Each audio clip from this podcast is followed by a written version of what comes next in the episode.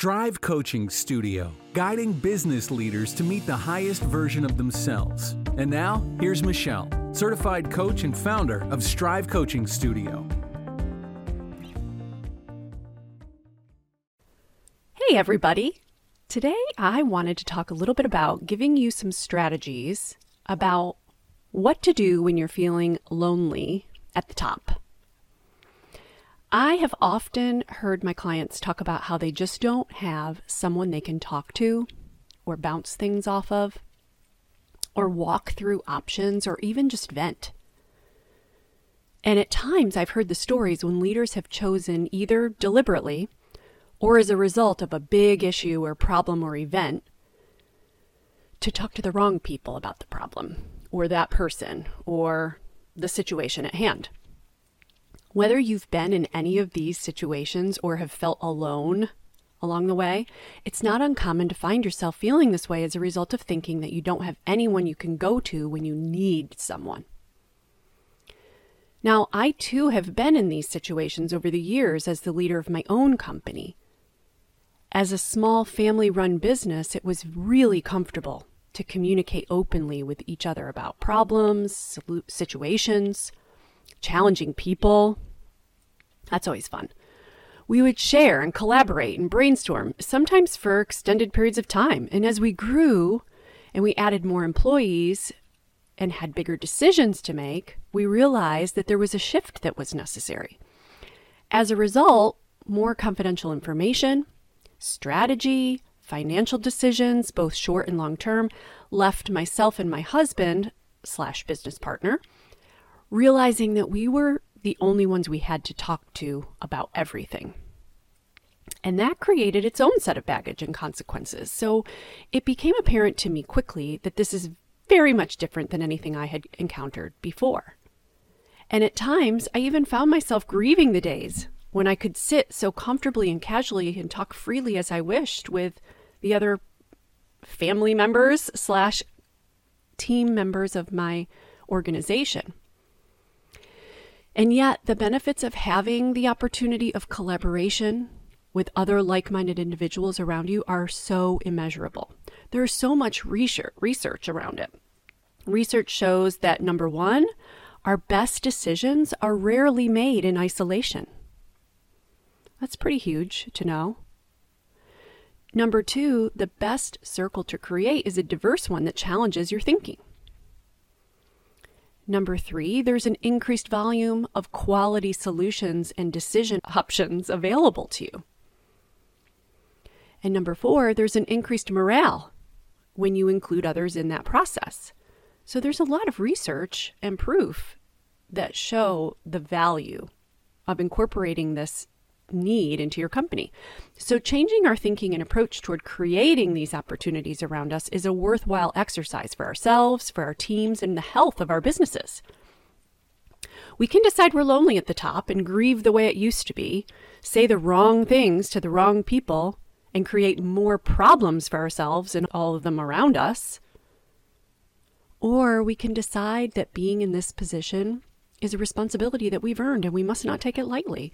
It's an opportunity to create results around us that serve everyone better, including and most importantly, ourselves. Not only that, but it's far more powerful for us to decide that it's our responsibility to create and put ourselves in the best positions we can to fuel us with feeling like we are responsible, supported, and empowered toward what we need to best function as leaders. When we make decisions that keep us in a place of loneliness or grief or loss or anything that resembles isolation of any sort, we will naturally continue to take actions and make decisions that are not ideal. It only makes sense that poor results would occur from actions fueled from isolation. These have included a variety of ways when a properly fueled and strategic plan is lacking. Some ways I've heard have been including a, and choosing a sort of favorite quote unquote confidant and airing all the dirty laundry about everything and everyone. And while this may feel safe and nice to have in the short term, these decisions usually backfire at some point. They can turn into leaks, gossip, low morale, and potentially even an HR nightmare on your hands, or even worse. Dirty laundry being dumped into another person's lap will most likely find its way out too as even more dirty laundry. So plan on it happening eventually if it hasn't already. Some choose to share more than what's necessary with their management team. And while offering a fully transparent role modeling in the company as a culture is highly respectable, the fact is that not everything needs to be shared with everyone at every time. Some things create risk to the health, longevity, and confidentiality expected as being a responsible fiscal steward of the company. Oversharing of information, particularly without strategy, can cause morale disrupt risk employee retention as well as hiring.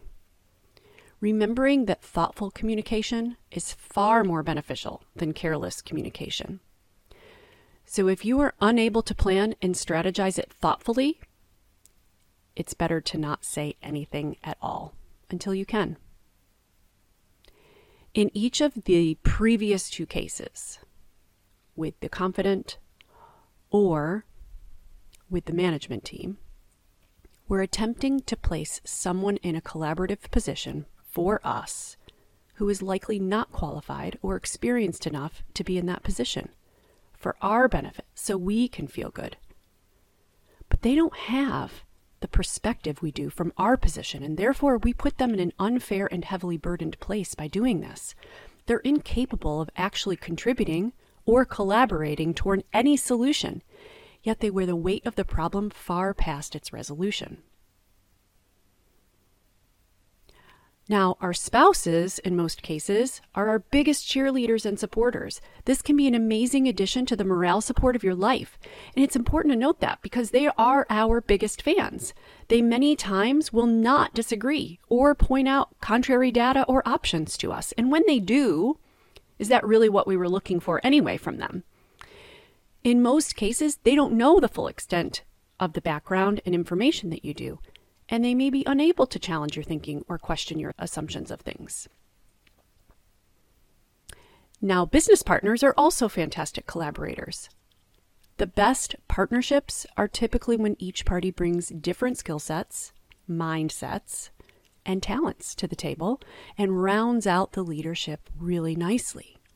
These are great opportunities you each have the same best interests in mind, ideally.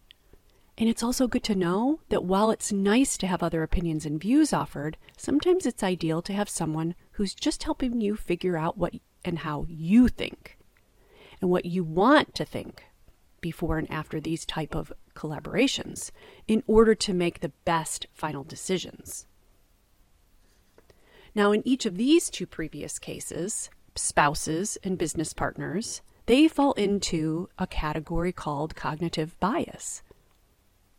When you each have the same perspectives and interests in mind, it's easy to see the same things, the same problems, the same solutions. When in actuality, there may be many other options and perspectives that you would be denying yourself, as these parties would likely agree with all of your points and decisions. They already trust you, they already believe in you, and they've invested themselves in you both financially and emotionally. So there's advantages to being the sole decision maker as well, of course. One, it takes less time to be the sole decision maker versus polling each outside individual for their contribution. Two, the loudest or the most dominant voice may be the one heard, but isn't always the best option. Three, nobody knows what is right for you, your business, and the situation better than you do. And four, polling others can be used as an excuse not to make decisions or problem solve at all. Analysis paralysis can ensue, keeping you spinning and not moving forward in any direction. One of my recent clients referred to our time together as his ability to just talk through issues and walk through strategic decision making as extremely therapeutic for him. Being at the top in his family run business meant that anyone else he would have chosen to talk through this with would either be biased, concerned to preserve themselves and their position and career path, or possibly not want to make any suggestions at all in the event that they would be judged for their opinion or their thinking about the topic. It can be a burden to put on any one of your employees. He is the best and only person who knows what's right for himself and for his company. I just help him uncover what is in the way of seeing it, discovering it, seeing other options and possibilities, and challenging himself to make the very best decisions from there. That is invaluable, and it's something that's difficult to obtain elsewhere. Now, once you decide that you're going to take responsibility for your position and your needs to support your decisions and your problem solving opportunities, the rest will fall into place. Once you make choices such as these, you'll be fueling yourself from a place that motivates your ability to truly create progress and affect positive influence and change in your business. Here's some ways you can do that. You could join networking groups where you can create a circle of other business professionals, both in and outside of your industry. That's a great option. Just planning who your go to supporters are based on the topic or the issue is a good strategy to put into place in advance. They may be friends, family, or other supporters in your life. Small business advisory boards that serve your business on a quarterly, semi annual, or even annual basis can be a great option as well. Selecting a diverse group with varied strengths who meet together with you to provide feedback, advice, direction, they can be fairly reasonable expenditure filled with value for you. And business coaches who offer group coaching or private one on one options are always a great, neutral, and very effective option to consider.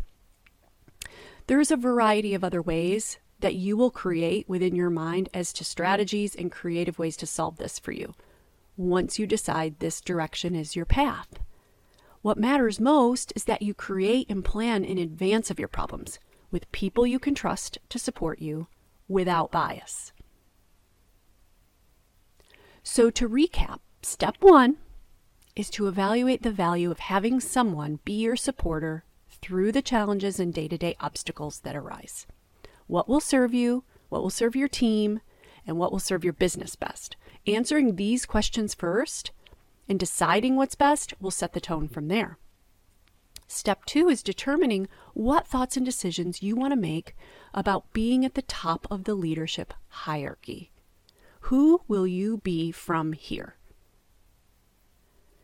Step three will happen as a result of step two which is that you will fuel your actions with the ideal motivators that it is going to take to create strategies you need for success and your desired results. Step four is to create those strategies, make decisions, and have a plan for yourself going forward. And then step five is just to reevaluate your results and determine what's working and what's not. Then just go back up to step one and work through the process again from there. Now, if you choose to pursue business coaching, here's what you can expect someone who will question the assumptions that you make to clarify your clear decision making, helping you understand what is motivating your decision making process, and assisting you to ensure that you're making them very deliberately. Sometimes you just can't see the forest through the trees. A business coach will help you see what you may not be able to see while you're standing in the middle of it. They'll help you get clear on your goal and your objective. Walking through the details will help clarify and define them specifically. They'll help determine how to pivot when things don't go as planned. They'll point out alternative options and possibilities to consider as you make your decisions and they'll show you what is limiting you now that likely served you well in the past. And there's so much more. The list can go on and on. These are just a few of the examples and possibilities. Now, these are just a few more tips toward becoming the leader that you want to become in your business. I hope they are helpful to you, and I hope you're able to put some of this into practice for yourself. Be sure to check out my other podcasts because there is a ton of leadership wisdom that can help you each and every day. Whatever your obstacle is, I've either experienced it for myself or I've helped a client work through it. So you will likely find some valuable guidance to help you. And if you're interested in business coaching that can take you exactly where you want to go and help you see your path clearly with support and clarity, check us out, strivecoachingstudio.com, where we have great resources in coaching that we dive into and tackle each and every day. We would love to see you there. Oh, and don't forget, like, subscribe, and share too, please. I'll see you next time. Check out our show notes in the podcast section on strivecoachingstudio.com to read these valuable tips. And thank you for listening.